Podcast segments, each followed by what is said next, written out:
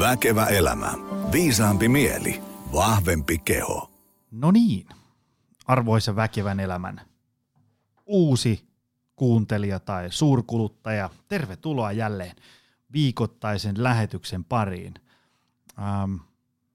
Jälleen kerran, iso kiitos kaikille, jotka kuuntelee ja peukuttaa ja jakelee jaksoja. On ollut hauska nähdä, että vanhojakin episodeja ollaan kuultu. Kannattaa itse asiassa kelata ihan sinne alkupäähän. Siellä on tosi hyviä lähetyksiä. Osassa on äänen taso johtuen meikäläisen säätämisestä, niin vähän mitä sattuu, mutta mainioita vetoja. Viime viikolla, kun olin valmentamassa Oulussa, niin tultiin väliajalla kertomaan, että jälleen löytyi yksi tyyppi, joka on kuunnellut kaikki jaksot, mitä väkevää elämää löytyy. Mikäli sinäkin oot, niin ilmoittaudu kommenttiosioon, missä ikinä tämä lähetyksen näetkään. Mutta meillä on tällä viikolla mielenkiintoinen aihe. Jälleen kerran kiinnostaa minua vähintään yhtä paljon, niin paljon kuin sinuakin. Ja oikeastaan asia, mitä teen itse kaiket päivät työkseni, kun autan ihmisiä kohti parempia elämäntapoja. Ja tällä viikolla meillä on vieraana superammattilainen tästä. Tervetuloa, Ville Ojanen. Kiitoksia. Mukava olla täällä. Hei, sä oot suurnero, jota varmasti liian moni langalla olevista kuulijoista ei valitettavasti tiedä. Mm-hmm. Ja me jutellaan tänään tapojen muuttamisesta, koska sitähän meidän duuni on aamusta iltaan. Autetaan ihmisiä syömään fiksummin, liikkumaan enemmän ja palautumaan paremmin ympäri vuoden. Ja sitten jutellaan vähän siitä, että onko se sitä selkärangasta vai itsekurista vai tapojen opettelusta kiinni vai ihan jostain muusta. Mutta hei, kerro lyhyesti, kuka oot, mitä teet, mistä tuut ja mihin oot menossa ja niin edespäin. Joo, jos ajattelee mun ammatti minä, niin mä oon psykologi ja mä oon yrittäjä. Ne on musta kaksi vahvaa tämmöistä, miten mä itseni hahmotan. Mä oon ollut 20 vuotta psykologi, tehnyt sitä työkseni ja hyvin monenlaisissa eri toimintaympäristöissä, hyvin erilaisissa rooleissa. Mulla on tutkijan tausta, mä oon aivotutkimuksesta aikoinaan väitellyt 2005. Sitten mä oon ollut ihan kliinisissä hommissa tuolla Meilahden korvasairaalassa. Tein neuropsykologin töitä samaan aikaan, kun mä tein väitöskirjaa. Sitten mä oon ollut oikeastaan sit pääosan työurastani niin näissä työelämän melskeissä tämmöisenä business-psykologina.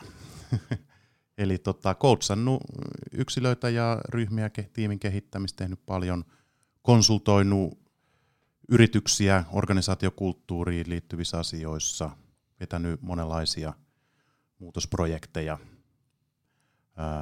Mä olin Talent Partners, nykyinen Talent Vectia -nimisessä konsulttifirmassa aikoinaan pätkän töissä. Mä olin Nokialla aikoinaan esimiestehtävissä, Nokian tutkimuskeskuksessa ollut tutkijana. Ja sitten mulla on ollut omia yrityksiä. Mulla on ollut tämmöinen pitkäaikainen haave. Mulla oli väittelyn jälkeen kaksi vaihtoehtoa, että joko mä olisin lähtenyt postdociksi Jenkkeihin tai Suomeen, tai sitten toteuttanut toisen haaveeni, eli ryhtyy yrittäjäksi. Ja onnekseni lähdin sille tielle. Mulla on edelleen paljon kollegoita ja vanhoja tuttuja tuo tutkimusmaailmassa. Se on muuttunut aika vaikeaksi se homma. Toki tämä yrittäminenkin on aika haastavaa, niin kuin tiedät. Mietin, että kuinka vaikeaa se tutkijatyö on, jos tämä on helpompaa. Joo. Ja mulla on ollut aina semmoinen haave, että joku päivä löytyy semmoinen skaalattava bisnesidea, jossa ytimessä on se, mitä mä parhaiten osaan, eli tämä niinku psykologinen tieto ja ymmärrys ja käytännön kokemus siitä, miten ihmisen käyttäytymiseen vaikutetaan. Ja nyt meillä on tosi mielenkiintoinen aihio, se on kuin Academy of Brain. Me tehdään näiden uusien työelämätaitojen kehittämiseen liittyviä verkkovalmennuksia. Tähdätään kansainvälisille markkinoille. Se tuntuu tosi kivalta. Mä nuorun tässä päivä päivältä, kun mä palaan menneisyyteen, kun olin startup-skenessä vahvasti mukana. Mainio. Kun sun nimeä lyö Googleen ja vähän katsoo, että mitäs kaikkea tekstiä sä oot internettiin tuottanut, niin aika nopeasti siellä tulee vastaan nämä aivohommat. Tuossa me vaihdettiin muutama viesti ennen kuin tulit tänne, ja meidän tämä kysymyslista on niin tästä. Tämä kysymyslista vaatisi tämmöisen 3 tunnin lähetyksen, mutta koitetaan tiivistää. Mutta onko niinku ihmisen aivot, kun tuolla langan päässä on niinku tosi paljon niinku tietotyöläisiä, jotka käsittääkseni sitten käyttää aika paljon niinku aivojaan siinä vähän enemmän kuin hauistansa siinä, että tavallaan saa toimenkuva hoidettua ja palkka tulee tilille, niin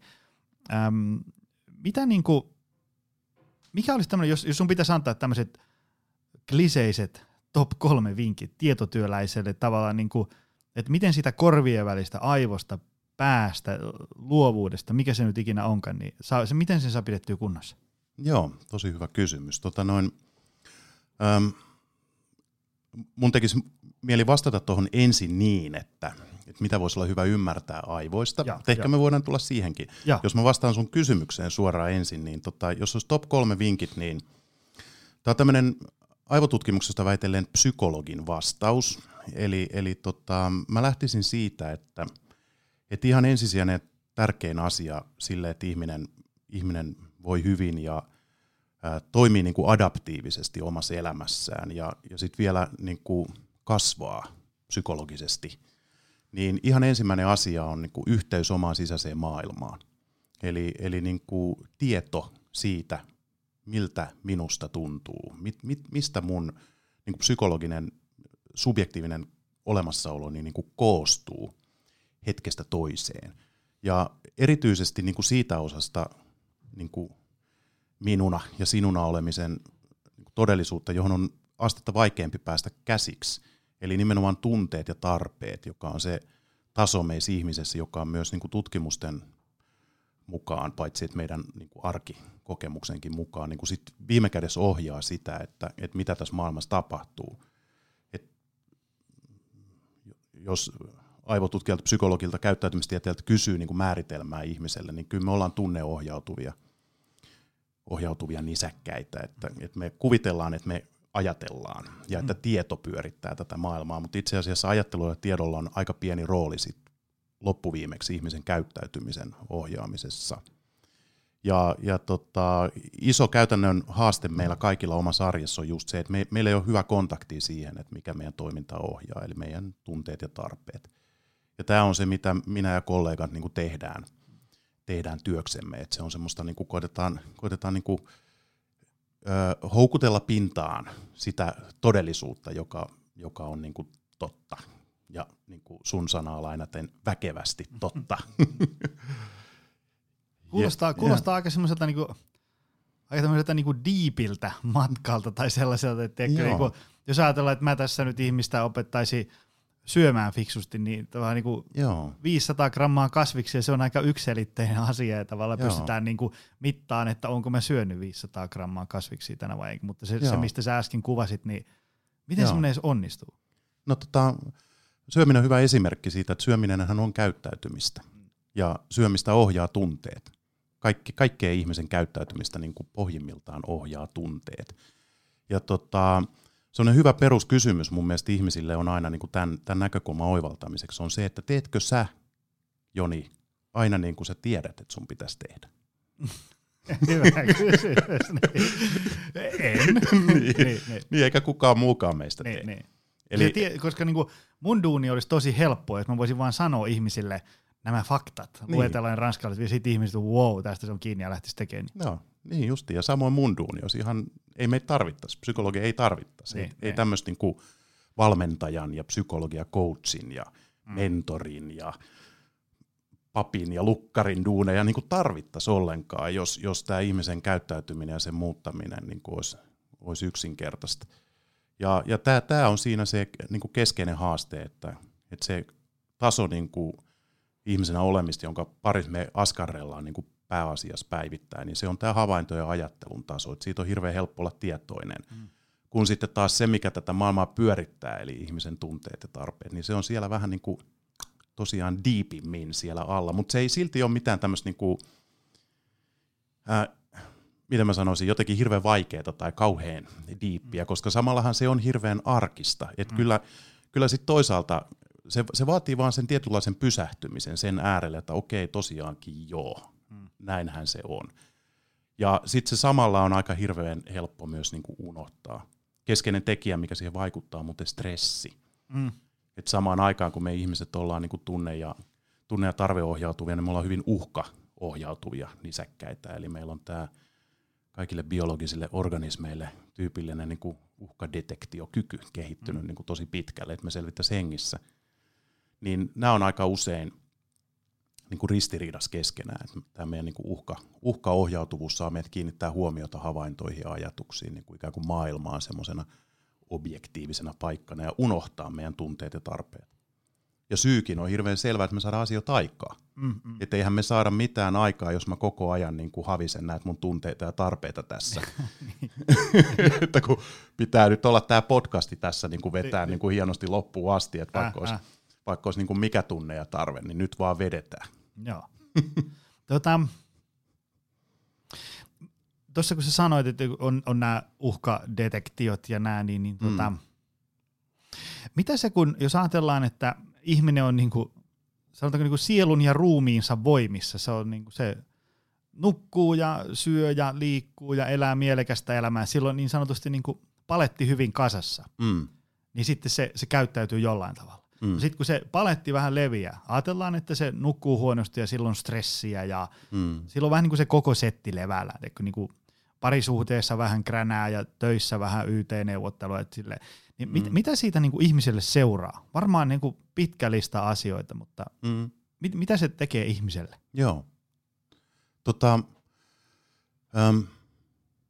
Mä oon pitkään tätä miettinyt siitä näkökulmasta käsin, että mua on niinku vaivannut aina tämä kysymys, että miten hyviä asioita tapahtuu. Ja tämä sun kysymys on sitten se, että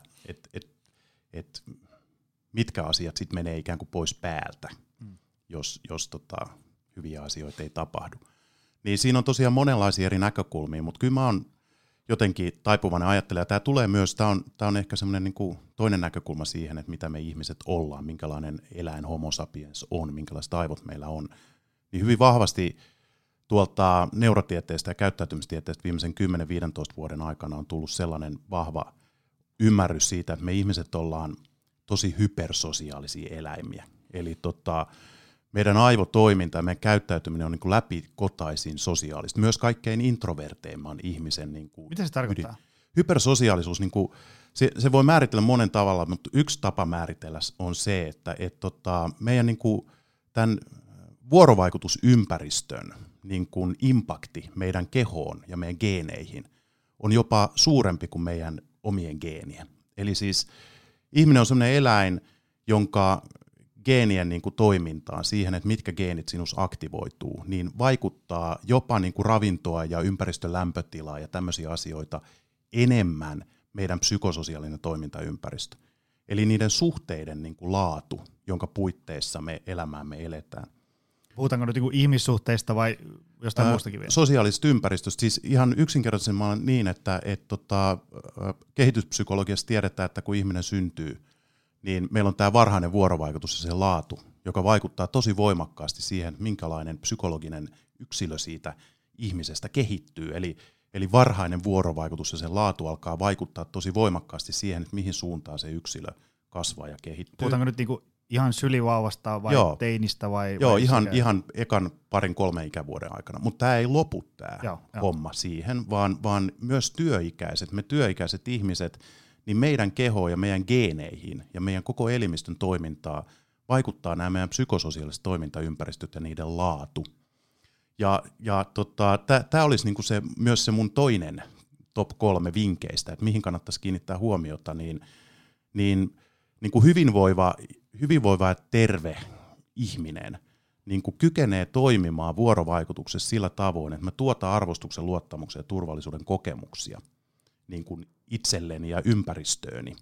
Ja ikään kuin kontribuoin tähän meidän ihmisten niin kuin yhteiseen olemiseen nimenomaan sitä kautta, että mä omalta osaltani niin kuin tuotan näitä 3 arvostusta, luottamusta ja turvallisuutta.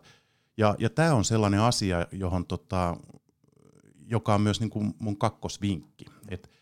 Et kun se kontakti, ja usein nämä menee myös niin, että kyky tuottaa arvostus, luottamus, turvallisuutta perustuu hyvin vahvasti kykyyn olla kontaktissa itseensä. Ja tunnistaa ensin niin kuin itsessään sellaiset asiat, jotka saattaa vaikuttaa siihen, että musta tulee ragefaija tai mörökölli, mitä musta, nimenomaan minusta aika usein tulee. Täytyy muistaa myös tämä armollisuus. Meillä on myös aika tämmöiset, niin kuin, miten mä sanoisin, riiviömäiset aivot. Mm. Et meissä on tosi paljon tämmöistä niinku, kaikenlaista niinku, tiedätkö, saibaa puskee ja oma käyttäytyminen ei vastaa niinku, omia kriteerejä niinku, ollenkaan. Ja, no, tämä on myös niinku, osa sitä, mitä ihminen on. Mutta sitten meissä on tämä kyky. Meissä on tämä niinku, huikea kyky niinku, sen kautta, että me ollaan, niinku, meillä on niinku, oma pakka niinku, kondiksessa ja se psykofyysinen niinku, oleminen niinku, jiirissä.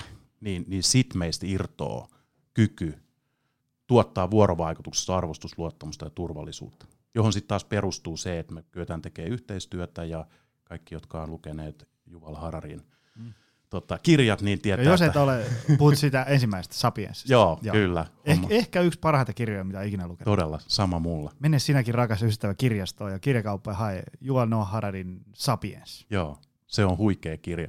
Ja siinä Harari niin kuin tuo esiin just sen, että se mikä tekee meistä erityisiä ja se mikä tekee ihmisestä niin kuin ihmisen on tämä meidän kyky-yhteistyö. Ja se perustuu yksilön kykyyn tuottaa arvostuksen, luottamuksen ja turvallisuuden kokemuksia siinä vuorovaikutuksessa. Eli vastaus sun kysymykseen on se, että nämä häviää. Aivan. Ja sehän ei kuulosta kauhean hyvältä sitten. Niin, me kaikki tiedetään mitä siinä seuraa. Siis mä itse tiedän mitä siitä seuraa. Mä itse tiedän niin kuin omassa roolissani puolisona tai ystävänä tai isänä, että mitä siitä seuraa. Ja sitten pitää aina muistaa, että tämä armollisuus, että se on myös ihan fine. Mutta tavoite olisi se, että ainakin mulla, että mä pääsisin niinku elämässä siihen suuntaan, että mä koko ajan niinku aikaisempaa enemmän pystyisin tuottamaan niinku sitä hyvää, mihin mussa on niinku mahdollisuus ja potentiaali. Mahtavaa. Oliko sulla joku kolmas vinkki? Sori, mä innostuin niin, että mä lähdin mennä jo eteenpäin. Kolmas vinkki on fyysinen hyvinvointi. Ja se on niin kuin sitten syöminen, liikkuminen, nukkuminen. Kyllä, juuri ne kolme. Koska nyt vielä toistaiseksi, ennen kuin noi tekoälytutkijat tuosta reipastuu, niin tämä subjektiivinen kokemuksellinen oleminen, jonka ihmisen aivot meille tuottaa, niin se nyt perustuu tähän niin kuin biologiseen pohjaan, joka on kiinni tässä meidän kropassa, niin se on se meidän platformi, se on se alusta, josta tämä kaikki muu homma sitten niinku lähtee liikkeelle, ja nämä on tosi voimakkaasti toisiinsa kytköksessä. Tämäkin on muuten tosi mielenkiintoista uutta niinku aivotutkimusta ja ylipäätään tämmöistä niinku, ihmisen elimistön toimintaan liittyvää tutkimusta, että siis esimerkiksi niinku suoliston mikrobiomi vaikuttaa voimakkaasti meidän ajattelu- ja tunteisiin ja päätöksentekoprosesseihin. Aivan. Et sinun olemisen kokemus on voimakkaasti kiinni siitä, mitä sun vatsas pyörii. Joo. Mä just itse asiassa tänä aamuna, mä olin tänään itse podcast-vieraana ja puhuttiin sellainen niin tämmöistä työhyvinvointinäkökulmasta, niin just se tavallaan, että mä ymmärrän ihan täysin, että ihmisen elämässä on muutakin kuin syöminen, liikkuminen ja nukkuminen, mutta tavallaan jos ne unohtuu ihan kokonaan, se että sulla on niinku univajetta, kova stressi, syöt huonosti, et liiku, niin ei siitä ainakaan mitään hyvää seuraa. Tavallaan niinku, että niistä kannattaa, että vaikka siis sun elämän niinku sisältö olisi jotain ihan muuta, sä tykkää tehdä jotain aivan muuta, kun miettii jotain takakyykky, progressio, kaiket päivät, niin sen verran kuitenkin panostaisi näihin hyvinvointihommiin, että se muu mielekäs elämä mahdollistuu. Koska se, että jos on niinku ihan veto pois koko ajan ja selkään sattuu ja niinku elintapasairauksia puskee pintaan, niin kyllä se sitten vaikuttaa siihen muuhunkin, siihen miten pää toimii ja niin edespäin. Nimenomaan. Joo, ja tämä on niinku kaksisuuntainen tie, että tämä ULR-maailma, uniliikunta, ravinto, niin jos siellä alkaa niinku rakaa, niin se vaikuttaa sun psykososiaaliseen tasoon elämässä. Mutta sitten se menee myös toisinpäin. Eli aika usein niin kun syy sille, että meillä ihmisillä on haasteita unenliikunnan ja nukkumisen kanssa, niin ne syyt onkin itse asiassa psykologisia. Eli meillä on niin kun itsemme kanssa ongelmaa, se kontakti itseen ei ole niin semmoinen opaakki, läpinäkyvä, vahva, turvallinen kuin se voisi olla, tai sitten meillä on hankaluuksia muiden ihmisten kanssa ja parisuhteissa, ihmissuhteissa, ja se, tai sitten joku tämmöinen merkityksettömyyden kokemus, että elämänkaaripsykologiassa tunnistetaan tämmöisiä niin kuin ihmisenä kasvuun ja olemiseen liittyviä niin kuin kriisivaiheita. Jos tulee keski-ikäisiä äijiä, niin siihen liittyy jonkinlaista kipua. Tai tulee, me jo ollaan. Se kyllä kuulostaa aikamoiselta syheröltä. No onhan se, joo. Se on syherö. Toisaalta kyllä se niin kuin jäsentyykin. Kyllä. Ei se mahdotonta ole. Ei ollenkaan. Tuossa aikaisemmin puhuttiin niistä aivoista. Mitä niistä niin kuin pitäisi tietää? No, lyhyesti. No ihan muutama pointti, josta mä kaksi onkin tuonut. Itse asiassa nämä kaikki kolme mä oon kyllä tuonut esiin jo. Eli ensimmäinen on tämä tunneohjautuvuus. Eli me ollaan tunne- ja tarveohjautuvia, jotka luulee olevansa hirveän rationaalisia. Tästä on muuten 2 Nobelin palkintoakin jaettu. Daniel Kahnemanille 2002 ja Richard Thalerille 2017. Onko tämä ykkös- ja kakkossysteemiä? Joo. Ne on käyttäytymistaloustieteilijöitä, jotka on siis osoittaneet, että ihmiset ei tee rationaalisia päätöksiä, vaan me toimitaan niin kuin emotion pohjalta. Joo. Sehän kuulostaa kauhealta, kun haluaisi olla rationaalinen, niin, joka tekee vaan fiksuja päätöksiä. Niin, kyllä. Mutta sitten sekin on mielenkiintoista, että sit jos meiltä häviää tunteet, kun tämmöisiäkin aivovammoja ihmisillä on, että tunteet häviää, niin ne ihmiset tekee tosi tyhmiä päätöksiä. Aivan. Eli hyvä silloin, kun jää pelkästään se kognitio ja ratio, niin me tehdään todella typeriä päätöksiä. Eli emotiot on keskeinen osa niin kuin ihmisen päätöksentekoprosesseja. Haluttiin me tai ei. Usein mäkin haluaisin, että se ei olisi niin. Voisi olla rationaalisempi. Sitten se toinen on just tämä hypersosiaalisuus. Eli meihin kaikkiin homo sapiensin aivoihin vaikuttaa niin kuin todella voimakkaasti nämä psykososiaaliset toimintaympäristöt ja niiden laatutekijät. Se on niin kuin semmoinen ihan keskeinen ihmisen aivojen ominaisuus. Ja sitten kolmas on tämä meidän uhkasensitiivisyys. Ja se on mielenkiintoista, miten nämä kaikki kolme on niin kuin usein keskenään ristiriitaisia, varsinkin tämä uhka- ja stressipohja. Se on siis hieno asia. Se on lähtökohtaisesti tosi upea juttu. Meidän niin kuin stressitoleranssi on niin kuin aivan käsittämätön. Ihminen kykenee niin kuin Jumalan kautta niin kuin painaa menee ihan hulluna. Me niin kuin pannaan 89% meidän päivittäistä energiasta niin kuin asioihin, joita pitää, täytyy, on pakko. Ja se tuntuu niin kuin hyvältä. Että niin kuin hillitön niin kuin kyky saavuttaa ja saada aikaiseksi, sehän on ihmiselle tosi tyypillistä.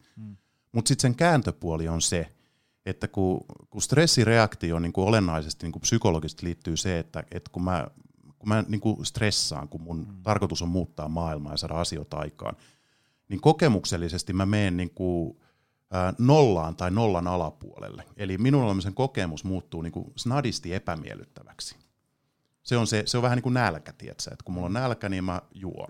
Niin. No sitten kun mä oon stressaantunut, maailma tuntuu, mä oon pikkasen tyytymätön, niin se saa toimimaan. Mutta sitten kun tämä tyytymättömyyden kokemus, niin kun se intensiteetti kasvaa, mä menen niin yhä voimakkaammin nollan alapuolelle, niin hyvin jyrkästi alkaa hävitä meidän kyky vaikuttaa vuorovaikutuksessa siten, että syntyy arvostusluottamusta ja turvallisuutta. Eli mitä enemmän mä stressaan, sitä vähemmän mä kykenen käyttämään tätä mun hypersosiaalisuutta. Aivan. Ja sitten siitä alkaa semmoinen kierre. Siitä alkaa se kierre. Kyllä. Aivan. Ja tämä on usein ihmisten niin kuin ihan käytännön elämän konkreettisissa tilanteissa niin kuin nimenomaan keskeinen haaste. Siis joka päivä kymmeniä kertoja. Et joku Urpo kiilaa tuo Kehä 1 aamuruuhkas eteen, niin Jumalan kautsin, kun Jonillakin keskisormi heilahtaa. Autorake saman tien. Road rage. Niin. Niin siinä kyllä turvallisuus häviää. Aivan. Aika nopeasti. Joo. Otetaan nyt käsittelyyn nämä tavat, koska tämä voi olla semmoinen rabbit hole, että tässä menee tovi, mutta tavallaan sitten kun ihmiset haluaisi olla ympäri vuoden hyvässä kunnossa, syödä säännöllisesti, liikkua, palautua ja niin edespäin, mutta tavallaan sit tuntuu aina, että se, niin kuin se itsekuri ja tahdonvoima ja semmoinen niin kuin vääntö loppuu. Ja mä oon sitä itse koittanut selittää, että kukaan ei pidä itteensä sille hampaatirvessä hyvässä kunnossa itteensä ympäri vuoden, vaikka 25 vuotta, vaan se tarvii niitä tapoja. No nyt se tapojen muuttaminen, riippumatta oikeastaan puhutaanko nyt siitä, että pitäisi ruveta syömään aamupala vai siitä, että pitäisi tehdä niin kuin mitä vaan toisella tavalla kuin aikaisemmin, niin se on ihan pirun hankalaa. Joo. Mistä päästä mä haluaisin, että ennen kuin me painetaan stop-nappia, niin meillä olisi niin kuin selvillä, että miten tavat toimii ja miten niitä muutetaan. Mistä Joo. päästä me lähdetään nyt avaamaan tätä? Joo, jos lähtee niin kuin aivoista Joo. avaamaan, niin aivoilla on tarve niin kuin automatisoida tekemistä, koska se säästää energiaa. Ja nämä hermosolujen väliset kytkennät niin kuin toistojen myötä niin muodostuu sellaisiksi, että sinne tulee, niin kuin tiedätkö, tämä on se kuuluisa metafora, pulkalla kun laskee nuoskaluumeen, niin sille tulee se uoma. Esa Saarinen muuten käyttää tämmöistä käsitettä kuin uomakipittäjä. Uomakipittäjä. Että me ihmiset ollaan uomakipittäjiä, joka tulee just tästä, että sun on hirveän vaikea niin kuin laskea siitä mäestä pulkalla jotain toista reittiä sit enää, kun se on kerran sinne nuoskaluumeen painautunut se yksi ura. Aivan. Niin ja sit sä ryhdyt laskeen sitä uudestaan, se tulee niinku koko ajan vaikeammaksi poiketa siltä uralta. Ja tää on niinku siinä mielessä meidän niinku aivojen ominaisuus, että sinne tulee tämmöisiä uria, me uraudutaan ja sinne tulee tämmöisiä uomia. Ja niistä tulee niinku niin voimakkaita, että niistä tulee niinku alitajuisia, että me ei niinku tiedosteta niitä triggereitä ja niitä syitä, jotka saa meidät niinku toimiin tietyllä tavalla. Me vähän niinku havahdutaan sit vasta jälkikäteen. Joo. Sitten niinku, et jos on ollut, että et ei vaikka liiku, niin se on tapa, että sä vaan niinku töiden jälkeen meet kotiin, etkä kuntosalille tai leikkipoluille. Sitten sä vaan niinku havahdut sunnuntaina, että no menin taas tämän koko viikon, vaan aina kotiin. Miten tässä nyt näin kävi? Joo, niin. Kyllä. Ja sitten toisaalta tämän niinku toinen puoli on se, että aivot on hirveän tehokas muodostaa näitä uomia, mutta niiden vanhojen uomien niinku poistaminen on vaikeaa. Ja nyt jos sä ajattelet, miten niinku pulkkamäkeen tulee niinku uusia uomia, niin sä lähdet jostain ihan eri kohdasta niinku laskemaan. Ja sitten sä odotat viikon pari, sinne sataa lunta ja vanhat sulaa ja muuta, niin se on se tapa, millä se vanha uoma tulee sieltä pois. Eli laadukkaat toistot on sellainen tapa, millä aivot muodostaa uusia uomia. Ja tämä tarkoittaa myös sitä, että niinku uusien tapojen oppiminen ja ylipäätään oppiminen ei ole pelkästään mahdollista, vaan se on myös välttämätöntä. Eli siis kun ihminen tekee laadukkaita toistoja riittävän paljon, niin väistämättä ihminen oppii uusia asioita. Ja tämä on niinku se tapojen tavallaan logiikka, että sun on helpompi oppia uusia tapoja kuin jotenkin niinku poistaa vanhoja. Ne vanhat sieltä, niinku, kun niitä ei käytä, niin ne niinku rämettyy. Aivan. Ja sun kannattaa fokusoida siihen, että sä ryhdyt niinku toistamaan uusia asioita. No nyt sitten se haaste on se, että miten mä motivoidun, miten mä niinku saan itseni toistamaan riittävän paljon sellaisia asioita, jotka ei lähtökohtaisesti tunnu kivoilta. Tähän mä odotan kuumeisesti vastausta, koska tätä mä oon miettinyt itse 10 vuotta. Joo. Miten se tapahtuu? Joo. Miten me niinku saadaan ihminen? Jos ajatellaan, että se niinku, jos jollain, nyt ajatellaan vaikka tämä meidän konteksti, jollain on vähän huonot elintavat, ei syö ja ei liiku ja nukkuu vähän. Ja sitten silloin vaikka niinku tapana katsella aina televisiota yhteen saakka ja kello soi aamulla 6 töihin. Niin sitten se, että ei voiskaan katsoa niitä kivoja ohjelmia, ei olekaan sitä iskäntä ja iskä omaa aikaa illalla, vaan siitä pitäisi luopua ja mennä aikaisemmin nukkuun. Se ei kuulosta ajatuksena kauhean kivalta. Joo. Ihminen pääsee aika usein liikkeelle sillä, että sä vetäset semmoisen niinku tiukan setin, hyvän tavoitteen, rajallinen aika 5 weeks ja sitten tosi hyvä suunnitelma, sosiaalinen paine, voi olla myös taloudellinen paine, että laitapa 2 tonnia kirjekuoreen ja sanot puolisolle, että jos mä en ole paremmassa kondiksessa 2 kuukauden päässä, niin saat tämän kirjekuoren. Siinä on aika hyvä porkkana. Ja sitten niin kuin tosi tiukka kurinalainen setti päälle. Se on se, millä ihmisen saa niin kuin liikkeelle. Se on se, millä me saadaan niin kuin työnnettyä itseämme siihen suuntaan, että mä alan toistaa. Tutkimusten perusteella siinä on se haaste, että se ei todennäköisesti riitä siihen asti, se niin kuin tavallaan ulkoinen motivaatio. siihen asti, että sä tuut itse asiassa toistaneeksi niin paljon, että se sun tapa muuttuu. Ja sitten toinen ongelma siinä on se, että se niin kuin emotionaalinen kytkentä sen uuden tavan, niin kuin se emotionaalinen tunne, joka siihen uuteen tapaan liittyy, niin siitä tulee negatiivinen. Eli kun mä runttaan 5 viikkoa tai 2 kuukautta, niin mä saan kyllä ehkä sen muutoksen, mutta siitä mulle jää käteen se, että okei, että mä oon paremmassa kunnossa, mä nukun paremmin ja mä painan vähemmän ja mä syön terveellisemmin, mutta se kaikki tuntuu tosi ikävältä. Niin, ja se ei saisi tuntua. Ei saisi. Sen takia se niinku lopahtaa siihen. Mutta tämä niinku tämmöinen kurinalaisuus, niin se on hyvä tapa niinku saada ihminen liikkeelle. Mutta sitten, että siitä tulee niinku pitkäaikaista ja kestävää, niin siihen pitäisi saada rinnalle heti niinku, tuki siihen, että ihminen niinku kykenee reflektoimaan pohtiin sen oman käyttäytymisensä ydintä. Eli tuki siihen, että mikä oli tämä mun eka vinkki, eli kontakti itseen. Tuki siihen, että mä tunnistan sen niin kuin psykologisen realismin ja sen todellisuuden, jos mä elän esimerkiksi suhteessa liikuntaan. Kun hyvin useinhan ihmisillä on negatiivisia tunteita liittyen liikkumiseen. Fyysinen rasittuminen, niin kuin hengästyminen ja hikoilu tuntuu ikävältä ja sitten se lihaskipu. Jäykkyys, sitten seuraavana päivänä se tuntuu kans ikävältä. Mä pystyn kaikki nämä tunteet ja fiilikset ohittaan sillä ulkoisesti rakennetulla kurinalaisella systeemillä, mutta jossain välissä se puskee sieltä läpi.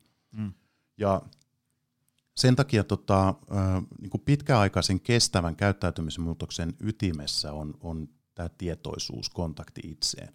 Eli kyky sen prosessin aikana niin kun tiedostaa sitä kokemuksellista todellisuutta, joka siihen tekemiseen liittyy, ja pyrkii muuttamaan niitä tunteita, jotka mulla liittyy siihen tekemiseen.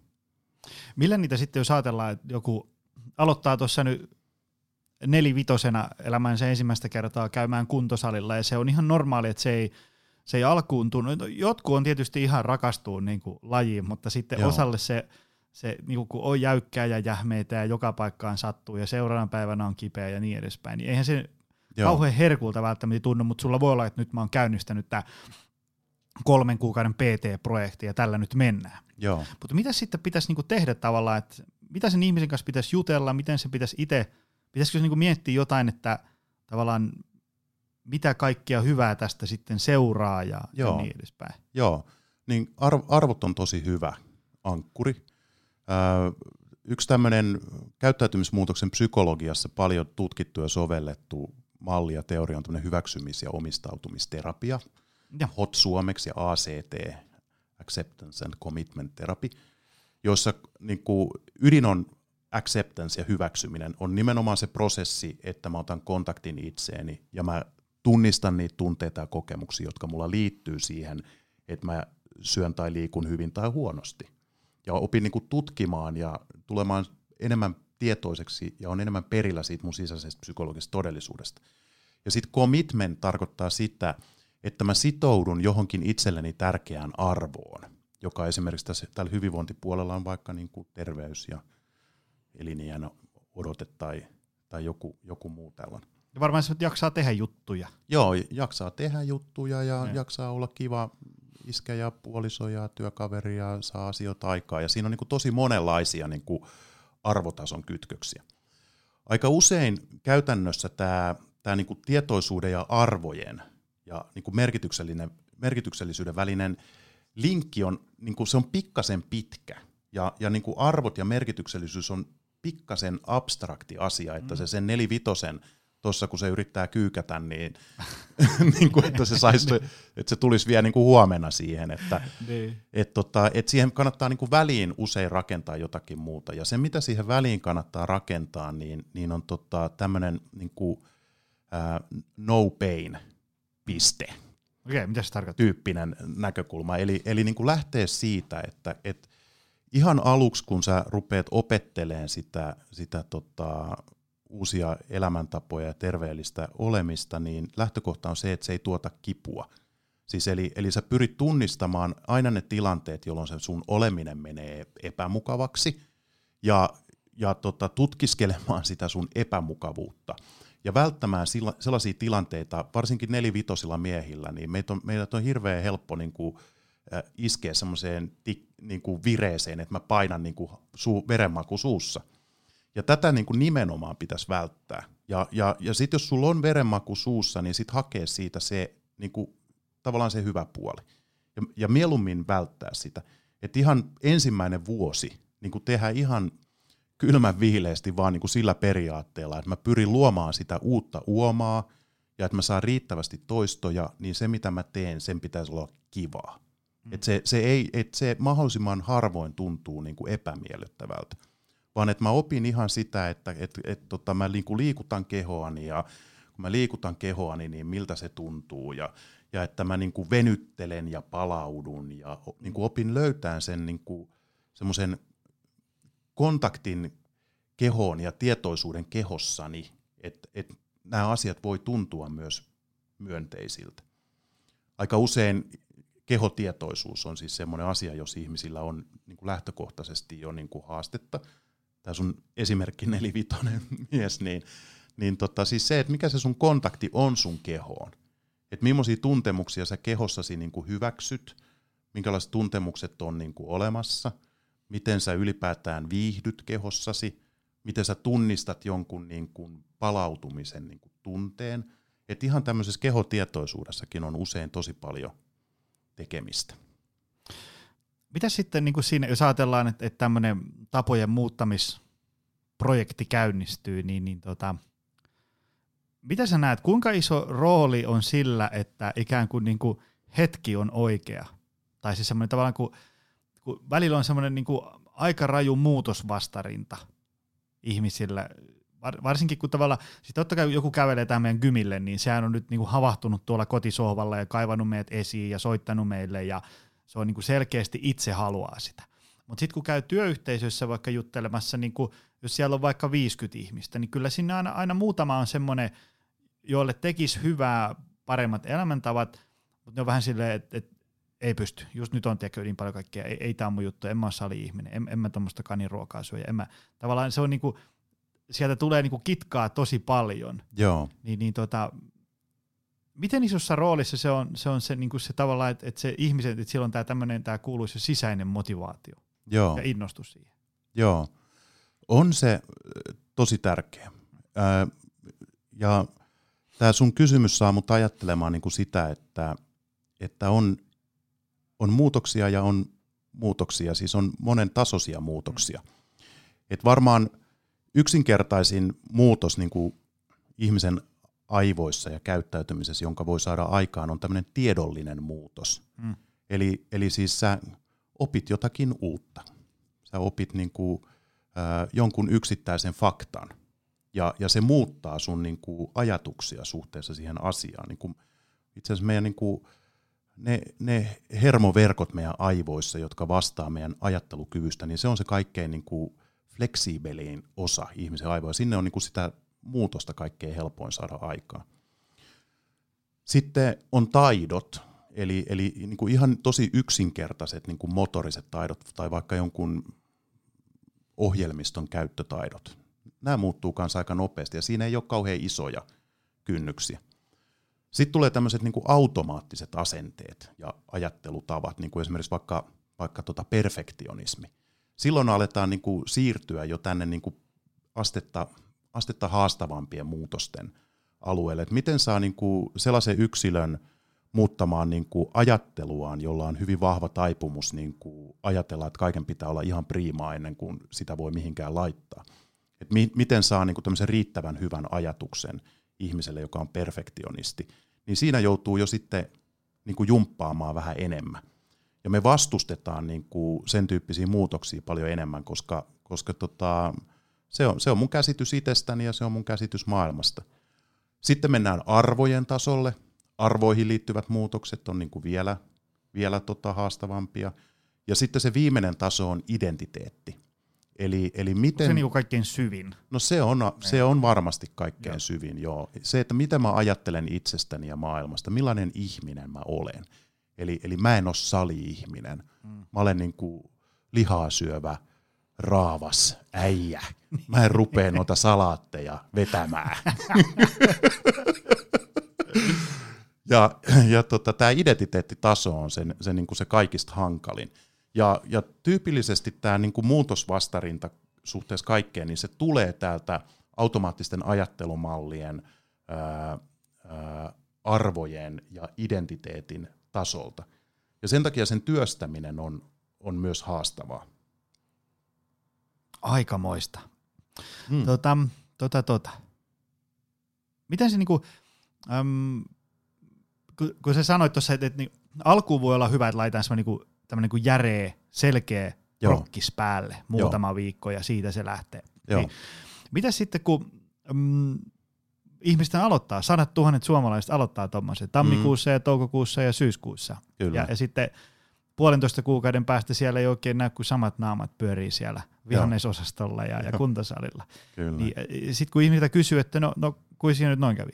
Sitten sanoo, että ei musta ole siihen, ei mulla ole motia, ei mulla ole selkärankaa ja itsekuri vaan ei ole sellainen niin kuin noilla, jotka on hyvässä kunnossa. Mikä on niin kuin näissä sun mielestä se itsekurin ja selkärangan, miksi nyt sitä haluaa kutsua, sen niin kuin, tavallaan, että ihminen pystyy tekemään ikään kuin vaikean päätöksen ja valinnan siksi, että se on ikään kuin oikein. Joo. Niin mikä on sen rooli? On, niin kuin väsyykö tahdonvoima, lihas? Mitä siitä pitäisi ajatella tästä selkärangasta ja näistä? Joo. Tämä tahdonvoimalihas, niin siitä on ollut jonkinlaisia tutkimuksia, että se olisi tämmöinen, joka väsyy, mutta itse asiassa tosi monet näistä tutkimuksista on myös kyseenalaistettu. Mä luin siitä joku vuosi sitten, että se, liittyykö se näihin vaahtokarkkikokeisiin, ja sitten että se ei ollutkaan ihan niin kuin... Se ei ole ihan niin yksinkertaista, niin kuin mikään tässä kokeellisessa psykologiassa ei ole kauhean yksinkertaista. Tämä on aika moniulotteista, kun me ihmiset ollaan aika moniulotteisia. Mutta se, mikä siinä näyttäisi olevan niin kuin keskeistä, on ensinnäkin siis se, että meillä on jokaisella elämässämme sellaisia osa-alueita, joissa me pystytään kurinalaisesti ohjaamaan käyttäytymistämme paremmin kuin jollain toisella osa-alueella. Aivan. Ja jokaiselta löytyy se osa-alue, jossa se kurinalaisuus loppuu aika nopeasti. Ja se syy mä unohdan, että kelaan muuten. Ja se syy sillä, minkä takia se kurinalaisuus loppuu, ei ole se, että joku lihasväsyys, vaan se, että ne tunteet suhteessa siihen tekemiseen tulee voimakkaammin ja nopeammin esiin. Aivan. Eli liikuntahan on niin kuin tosi tyypillinen semmoinen elämäalueen esimerkki, jossa meillä on tosi paljon sellaisia ihmisiä, joiden koko tämä niin kuin psykobiologinen systeemi on niin kuin virittynyt sillä tavoin, että jo lapsuudesta asti on tullut tosi myönteisiä kokemuksia niin kuin liikunnasta. Ja siinä on varmaan tietty tämmöinen evolutiivinen geneettinen tausta, eli tavallaan se endorfiinivaste on niin kuin paljon herkemmässä. Ja silloin ne ihmiset jää niin kuin positiivisella tavalla koukkuun siihen liikkumiseen. Ja nyt sitten tällaisen henkilön maailmassa niin kuin tuntuu varmasti niin kuin tosi omituiselta, että voi olla ihmisiä, jotka ei tässä elämässä hyödynnä tätä valtavaa ihanuutta, joka on liikunta ja hyvinvointi. Että se voi olla niin kuin hämmästyttävä asia, mutta kun se ihminen on erilainen. Ja se ihminen, jolla on niin kuin haastetta sitten elämäntapojen liikunnan kanssa, niin se on semmoinen sitten elämän osa-alue, jossa nämä negatiiviset tunteet tulee niin kuin paljon voimakkaammin ja herkemmin pintaan, että se myönteinen endorfiinivaste ei ole niin vahva. Ja nyt sitten tämä ensin mainittu henkilö, jolla sitten tämä liikunta- ja hyvinvointipuoli on niin kuin elämässä se, joka niin kuin myönteisten tunnereaktioiden kautta niin kuin luontaisesti vetää. Sen ei koskaan tarvitse miettiä, että syönkö mä terveellisesti ja liikunko ja nukunko mä, vaan se niin kuin sujuu niin kuin heinänteko.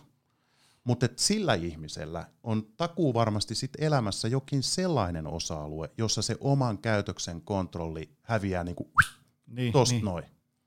Ja se voi olla siis ihan mikä tahansa. Se voi olla vaikka kyky toimia laadukkaasti vuorovaikutuksessa. Niin. Tai mikä tahansa. Ja sitten kun nämä kaksi ihmistä niin katsoo toisiaan, niin sitten se tyyppi, jolla se liikunta ja hyvinvointi on haaste, joka taas sitten on vahva siinä oman toiminnan ohjaamisessa niin suhteessa vaikka... No, toinen esimerkki voisi olla tämmöiset niin ennakoimattomat ja epävarmat toimintatilanteet. Että jollain ihmisillä on niin sellainen loputon kärsivällisyys sen suhteen, Että tässä maailmassa sä et oikeastaan voi tietää juuri mitään juttui. Ja pitää tässä niinku katsella ja miettiä, kun toiset on semmoisia, että niitä menee niinku käpy ihan hetkessä, niin. Kun mä en tiedä, että miten tämä juttu menee. Aivan. Niin me vaan ollaan niin erilaisia ja me ollaan myös niinku, se meidän psykobiologinen todellisuus on vaan niinku kaikilla erilainen. Ja sehän tekee tästä duunista mielenkiintoista ja kivaa, mutta joskus vähän silleen haastavaa, kun niin. Se, että no, ei vitsi, kun ei enää millään nyt niin tämä niin. Projekti pysyä uomissa. Kyllä, ja siinä on valtava mahdollisuus niin auttaa ihmisiä. Et sitten kun pannaan se kuurisetti pystyyn ja siihen lyödään rinnalle kuule kunnon niin PT:t ja coachaukset sun muut, niin todennäköisyys onnistua on paljon parempi kuin se, että siinä on niin pelkästään se niin tiukka setti. Ja sanotaan, että nyt on sun kurinalaisuudesta vain kiinni. Tuossa kun mä mietin, että mistä me tänään jutellaan, niin mä päädyin tonne Ilmarisen sivuille. Joo. Tätä sun blogia. Muistatko tämän? Muistan, joo. Joo, armollisuus, eli miten normaali jakauma voi pelastaa päiväsi. Tämä oli tosi mielenkiintoinen tapa ajatella tätä uuden oppimista. Joo. Kerro, mistä tässä on kyse? Tiivistä. Joo, tässä on niinku yksinkertaisesti kyse siitä, että kun inhimillinen käyttäytyminen on niinku biologisesti ohjautunut ilmiö, niin kuin vaikka ihmisen pituus, niin se on normaali jakautunut yksilössä, joka tarkoittaa siis sitä, että esimerkiksi sun keskittymiskyky, kun sitä seurataan vuoden ajan, niin se noudattaa normaali jakaumaa, joka tarkoittaa sitä, että 10% sun käyttäytymisestä on sellaista, että sä oot keskittynyt niinku sillä tavoin, että sä itsekin ihmettelet, että mistä toi tuli. Että enhän mä nyt ollenkaan tolla tavoin pysty yleensä keskittyä. Sitten 10% on sitä, että sä keskityt niinku omaan keskitasoisiin nähden niinku todella huonosti. Ja sitten 80% sun käyttäytymisestä osuu siihen sun niinku käyttäytymisen normaalivaihtelun alueelle. Semmoista niinku aika jees, vähän sinne niin, päin. Niin, että tämmönen mä nyt oon. Niin. Että tää nyt on se yleensä se mun tapa keskittyä. Joo. Ja tätä käyttäytymisen normaali jakaumaa sä et koskaan pääse karkuun. Eli sä et koskaan voi millään toiminnan osa-alueella kehittää itseäsi sellaiseksi, että sä oot niinku siellä niinku 80-100% suorittamisessa niinku koko ajan. Eli sä et voi niinku vinouttaa tätä jakaumaa. Ja tämä tarkoittaa sitä, että vaikka sulla olisi kuinka hyvät hyvinvoinnin ja terveyden niin kuin käytännön tavat, niin sulla tulee joka tapauksessa niitä viikonloppuja, jolloin sä vedät vaan niin kuin jätskiä ja sipsiä ja katot leffoja. Ja sitten sulla on joka tapauksessa niitä päiviä ja viikkoja, jolloin sä vielä siihen omaan hyvään keskitasoisin nähden elät niin kuin todella tikisti ja terveellisesti. Ja nyt tämän ja tämä on tätä niin kuin armollisuutta. Et tavallaan, että yksi tässä käyttäytymisen muutoksessa varmaan sullekin tuttu ilmiöhän on se, että varsinkin tässä kuuripohjaisessa viitekehyksessä, sit kun tulee yksi repsahdus, niin se antaa luvan niin kuin jättää se koko homma. Joo, että ei musta ole tähän ruokavaliohommaan. Niin, just näin, niin kyllä. Edespäin. Ja siinä pitäisi niin kuin tukeutua tähän niin kuin armollisuuteen, eli olla niin kuin itselleen armollinen, että okei, että niin kuin joka ikiselle sattuu niin kuin sellaisia päiviä, että se oma käyttäytyminen jonkun käyttäytymisen osa-alueen suhteen onkin sellaista, että se ei vastaa sun omia sisäisiä standardeja. Ja se ei ole mikään tekosyy myöskään sille, että nyt meni kaikki läskiksi, vaan se on ihan normaalia inhimillistä toimintaa. Mainio. Ja sitten se toinen, miten tämä liittyy tähän meidän aiheeseen, niin on se, että se on myös yksi tapa niin kuin hahmottaa sitä, että mihin käyttäytymisen muutos sit pitkäaikavälillä perustuu, eli se perustuu sit siihen keskiarvoon. Eli sä nimenomaan fokusoit siihen valtavaan volyymiin sun käyttäytymistä ja pyrit tutkimaan sitä, että mikä minussa, mun sisäisessä todellisuudessa, lähinnä mun tunne- ja tarvetasolla, ohjaa sitä mun käyttäytymistä aina siihen keskiarvoon. Mikä vetää sitä sinne uomaan? Ja sä opit tunnistaa niitä tämmöisiä tunnetason reaktioita, että esimerkiksi, että kun on tämmöinen pimeä vuoden aika ja ollut pitkä päivä ja sä tulet töistä kotiin, ja se ensimmäinen triggeri tunnetasolla onkin se, että mä tarviin jotain niin kuin lohdutusta. Ja sitten se hyvä lohdutus on se, että mä menen sinne ruokakaapille ja siellä on suklaata. Ja kun mä syön sitä suklaata, niin se tuottaa musta tämän dopamiinivasteen aivoissa, joka tuntuu hyvältä. Ja se tunnetason yhteys on nimenomaan se, että mä tarvitsen niin kuin jotakin lohdutusta. Että joku sanoo mulle, että hyvin sä vedät ja hyvä poika ja mahtavaa. että jaksat. Ja sitten voi ryhtyä miettimään niin kuin niitä vaihtoehtoja, kun tietoisuus ja sen oman sisäisen todellisuuden hyväksyminen avaa oven vaihtoehdoille, niin kuin vaihtoehtoiselle käyttäytymiselle. Miten vai jäikö sulla kesken? Ei, se oli siinä. Mä katson näitä sun muistinpanoja, kun jokainen on sanonut, että mä haluaisin puhua näistä kaikista tunnin, mutta sulla oli tämmöinen niin aikuisen psykologinen kasvu ja oppiminen. Joo. Sitten tässä on 3 hienoa sanaa perässä. Avaa mulle vähän, mistä tässä on kyse? No tässä on kyse siitä, että usein me niin kuin suhtaudutaan kehitykseen niin, että se on niin kuin takanapäin. Että se lapsuus ja nuoruus ja varhainen aikuisikä oli sitä niin kuin voimakasta kehittymisen aikaa, ja nyt sitten tässä on niin kuin jonkinlainen sitten versio minusta, joka ei sitten enää muutu. Mutta itse asiassa me aikuiset kasvetaan ja kypsytään ja kehitytään niin kuin koko ajan, ja meidän kasvu ja kehittyminen muuttuu niin kuin iän myötä koko ajan enemmän tämmöiseksi nimenomaan niin kuin psykososiaaliseksi. Eli me opitaan niin kuin ymmärtämään itsestämme ja muista ihmisistä koko ajan enemmän, ihmisen käyttäytymisen syistä ja seurauksista, ja sitten me opitaan vaikuttaa niin kuin yhteisöissä koko ajan enemmän ja enemmän niin kuin myönteisiä asioita ilmaisten. Ja tämä aikuisen psykologinen kasvu ja kehittyminen, niin se ei ole aina niin kuin itsestään selvää. Ja se on aika usein myös kauhean haasteellista, koska silloin me aika usein törmätään tähän niin kuin identiteettiin ja arvojen ja asenteiden tasoiseen todellisuuteen. Siinä on yksi malli, johon nämä hienot sanat liittyy, niin on tämmöinen Harvardin professori, kehityspsykologian professori kuin Robert Keegan.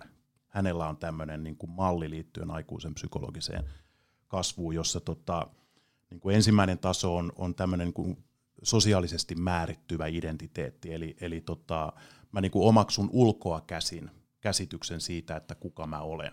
Tämä on niin kuin tyypillinen niin kuin nuorten aikuisten niin kuin käsitys itsestä, että me otetaan hirveän voimakkaasti niin kuin itsemme ulkoa mallit siitä, että millainen on ihminen ja mitä meidän pitäisi tehdä.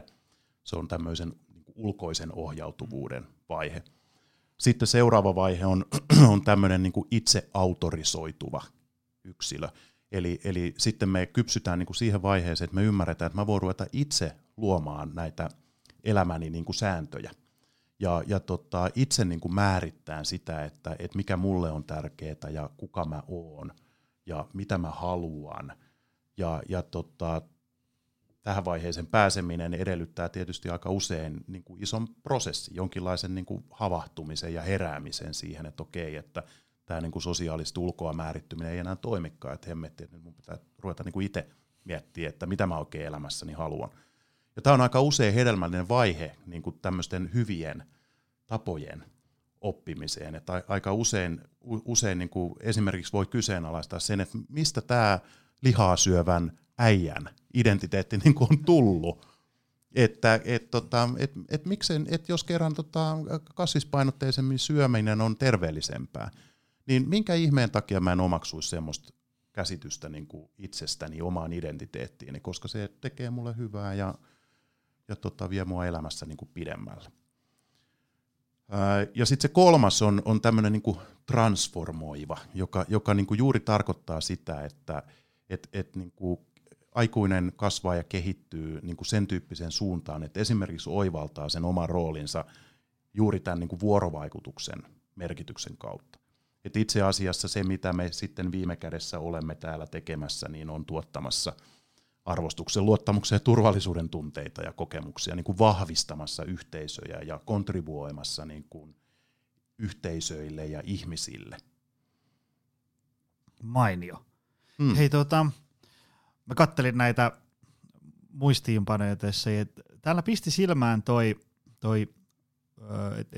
tapojen muuttamisessa se tilanne, että niinku ennakoi ja tavallaan rakentaa, tarkoitatko se tuolla sitä, että rakentaa ikään kuin semmoisen vähän niin kuin elinympäristön, että siinä on niin kuin helppo onnistua. Joo. Koska se jos ei tavallaan niin kuin, jos sä luet jostain tapojen muuttamisesta, niin sä törmäät siihen habit loopiin tosi nopeasti, että siellä on niin kuin se triggeri, joku asia, joo, ärsyttävä sähköposti tulee, aiheuttaa käyttäytymistä, että haetaan suklaalevy, kun on paha mieli ja halutaan hyvä mieli. Sitten syödään ja sitten lopputuloksena tulee se palkinto, eli hyvä fiilis. Siihen törmää tosi nopeasti. Mutta sitten tavallaan siitä tilanteesta ja ennakoinnista ja tämmöisestä, siitä ei ihan hirveästi puhuta. Joo, se on tosi tärkeää. Et jos ajattelee, että miten tämä habit loopi niin kun käynnistyy, niin siinä se ensimmäinen niin kuin ympäristön ominaisuus on se, että se jokin asia on niin kuin esillä. Et esimerkiksi sulla on siellä kotona niitä pullia ja sipsejä ja suklaita. Mm. Ja kun se on esillä ja sitten se on houkuttelevaa, että se on, tätähän niin kuin ruokateollisuus käyttää hyvin voimakkaasti, eli niin kuin pakataan houkuttelevasti ja tehdään siitä niin kuin houkuttelevaa, niin se on se seuraava vaihe. Ja sitten kun se on helppoa, se on esillä ja se on houkuttelevaa ja se on helppoa, eli sun on tosi helppo niin kun mennä siinä loopissa seuraavaan vaiheeseen, eli sit syödä sitä suklaata, niin sitten siitä syntyy se tyydytys, eli se palkkio, johon se loopi sitten päätyy. Ja nyt sitten näitä jokaista 4 vaihetta voi niin kun työstää, eli niille kaikille voi tehdä jotakin. Ja ensimmäinen on se, että sä toimit niin, että se ei ole esillä, vaan se on poissa. Mm. Eli sitä ei ole. Siis sä raivaat siitä sun ympäristöstä ne safkat, joita sä tiedät, että sun ei kannata niinku katsella, koska se triggeröi sen loopin. Tai sä heivaat sun makkarista pois niinku kaikki tabletit ja matkapuhelimet ja tietokoneet ja telkkarit, että sulle ei tuu sitä houkutusta sitten katsoa jotain Netflix-sarjaa vielä niin kuin 11 ja 12 välillä. Ja sitten toinen on tehdä houkuttelevasta vastenmielinen. Eli siis jollain tavalla vaikuttaa sitten siihen asiaan niin, että se on vastenmielistä. Esimerkiksi niin, että jos siellä nyt sitten on jokin sipsipussi tai joku tämmöinen, niin kaadatkin sen sisällön ensin vaikka tonne tiskialtaaseen. Ja se voi olla se, joka niinku pysäyttää sen loopin, että se niinku estää sua syömästä, että jos on unohtunut se sipsipussi sinne himaan ja sitten sulle tulee kuitenkin siinä loopissa niinku se ajatus, että voi hitto, kun mä en nyt sitten söisi näitä. Niin yksi tapa estää se on panna ne sinne tiskialtaaseen. Sitten se, että sä teet helposta hankalaa, niin ihan toimii siis sillä tavoin, että sulla ei ole niitä herkkuja kotona, vaan ne on siellä S-marketissa, joka on kilsan päässä. Niin se tekee siitä hankalampaa.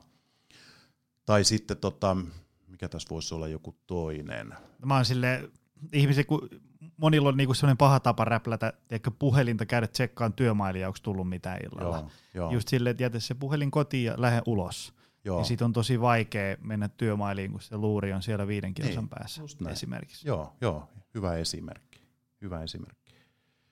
Ja sitten viimeinen on se, että se ei tuota sitä niinku tyydytystä, vaan siitä tulee niinku jollain tavalla niinku tämmöinen sopimaton fiilis, eli se looppi ei päädy siihen tyydytyksen tunteeseen, vaan se päätyy niinku siihen tunteeseen, että tätä mä en halunnut. Ja tämä on aika usein niinku huomion kiinnittämistä, esimerkiksi sit siihen, kun sä oot vetänyt sen pussin sipsejä, niin siitähän tulee sit 3 vartin päästä paha olo, huono olo, niin niinku siihen fokusoituminen ja koittaa niinku muuttaa sitä tunne jälkeen niinku siihen suuntaan, että miltä tuntuu sit hetken päästä. Oliko se siinä? Se oli siinä. Jos ajatellaan, niinku, me tarvitaan siis, jos nyt vähän summailee, me tarvitaan ensinnäkin sitä tietoisuutta tavallaan, että sä et vaan niinku ole semmoinen marionetti, joka viilettää täällä kosmoksessa eikä voi vaikuttaa mihinkään. Sitten se niinku tuu tietoiseksi vähän se, että mitä mä haluan, miltä musta tuntuu, kuka mä oon, miten tää mun arki pyörii. Kyllä, uomakipittäjyyden. Niin. Ja se on, se mitä mä oon valmennuksissa monesti sanonut, on se, että tavallaan tämmöisen tietoisuuden saavuttaminen, niin se on tosi vaikeaa, jos sä meet silleen kaasupohjassa aamusta iltaan 7 päivää viikossa. Et siinä, kun ihmiset monesti tulee hakemaan, että anna mulle se treeniohjelma, ruokavaille, mä pistän itteni kuntoon, niin kyllä se monesti joudun sanoa, että hei, nyt ihan oikeasti se alkaa nyt ensiksi siitä niin kuin arjen hallinnasta. Nyt alat siivoon sitä kalenteria, koska ei tuossa niin kuin tulipalojen sammuttelussa ole mitään toivoa tehdä mitään elämäntapamuutosta. Se käy täällä salilla 3-4 kertaa ja sitten tulee se kuuluisa kaikenlaista. Joo, ja sitten sä et enää käy täällä. Kyllä. Ja tarvitaan sitä. Sitten tarvitaan tietysti, niin kuin, jos opettelee jotain uusia asioita, niin tarvitaan siis niin kuin jotain konkreettisia työkaluja.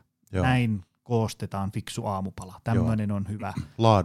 Laatua toistoihin, joka tarkoittaa ohjeita. Joo. Ja sitten ruvetaan tekemään. Joo, kyllä. Ja sitten se pitäisi kytkeä vielä niin, että se uusi juttu alkaa tuntua kivalta. Kyllä, ja että siihen saa tukea.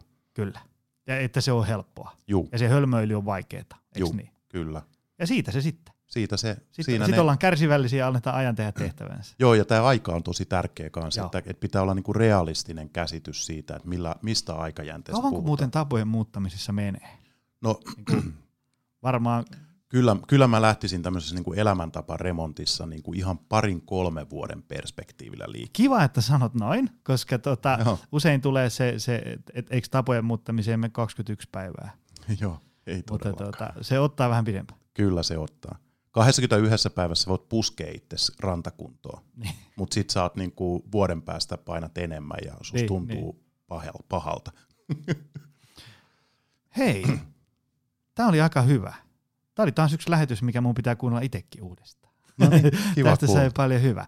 Hei, mistä sun juttuja voi seurata ja kun sulla on tolkun juttuja, niin mistä ihmiset voi soittaa sut paikalle? Academy of Brain on se yritys, jossa mä toimin, ja meillä on erilaisia blogeja liittyen näihin ihmistaitoihin ja erityisesti niin kuin työelämän kontekstissa. Sitten mä oon LinkedInissä. Ville Ojanen, siellä on mun blogikirjoituksia. Ja sitten mut saa kiinni sähköpostilla ja puhelimitse. Mahtavaa. Mikä sun sähköposti on? ville.ojanen@academyofbrain.com. Hienoa. Hei kiitos Ville miljoonasti, että pääsit tänne. Kiitos Joni, oli tosi kiva. Kyllä. Tosi mielenkiintoinen keskustelu. Hyvä, ja kiitos sulle. Rakas kuulija, jälleen kerran, että jaksoit tänne maaliin saakka. Me nähdään taas ensi viikolla. Se on moro. Tutustu lisää aiheeseen optimalperformance.fi ja opcenteri.fi.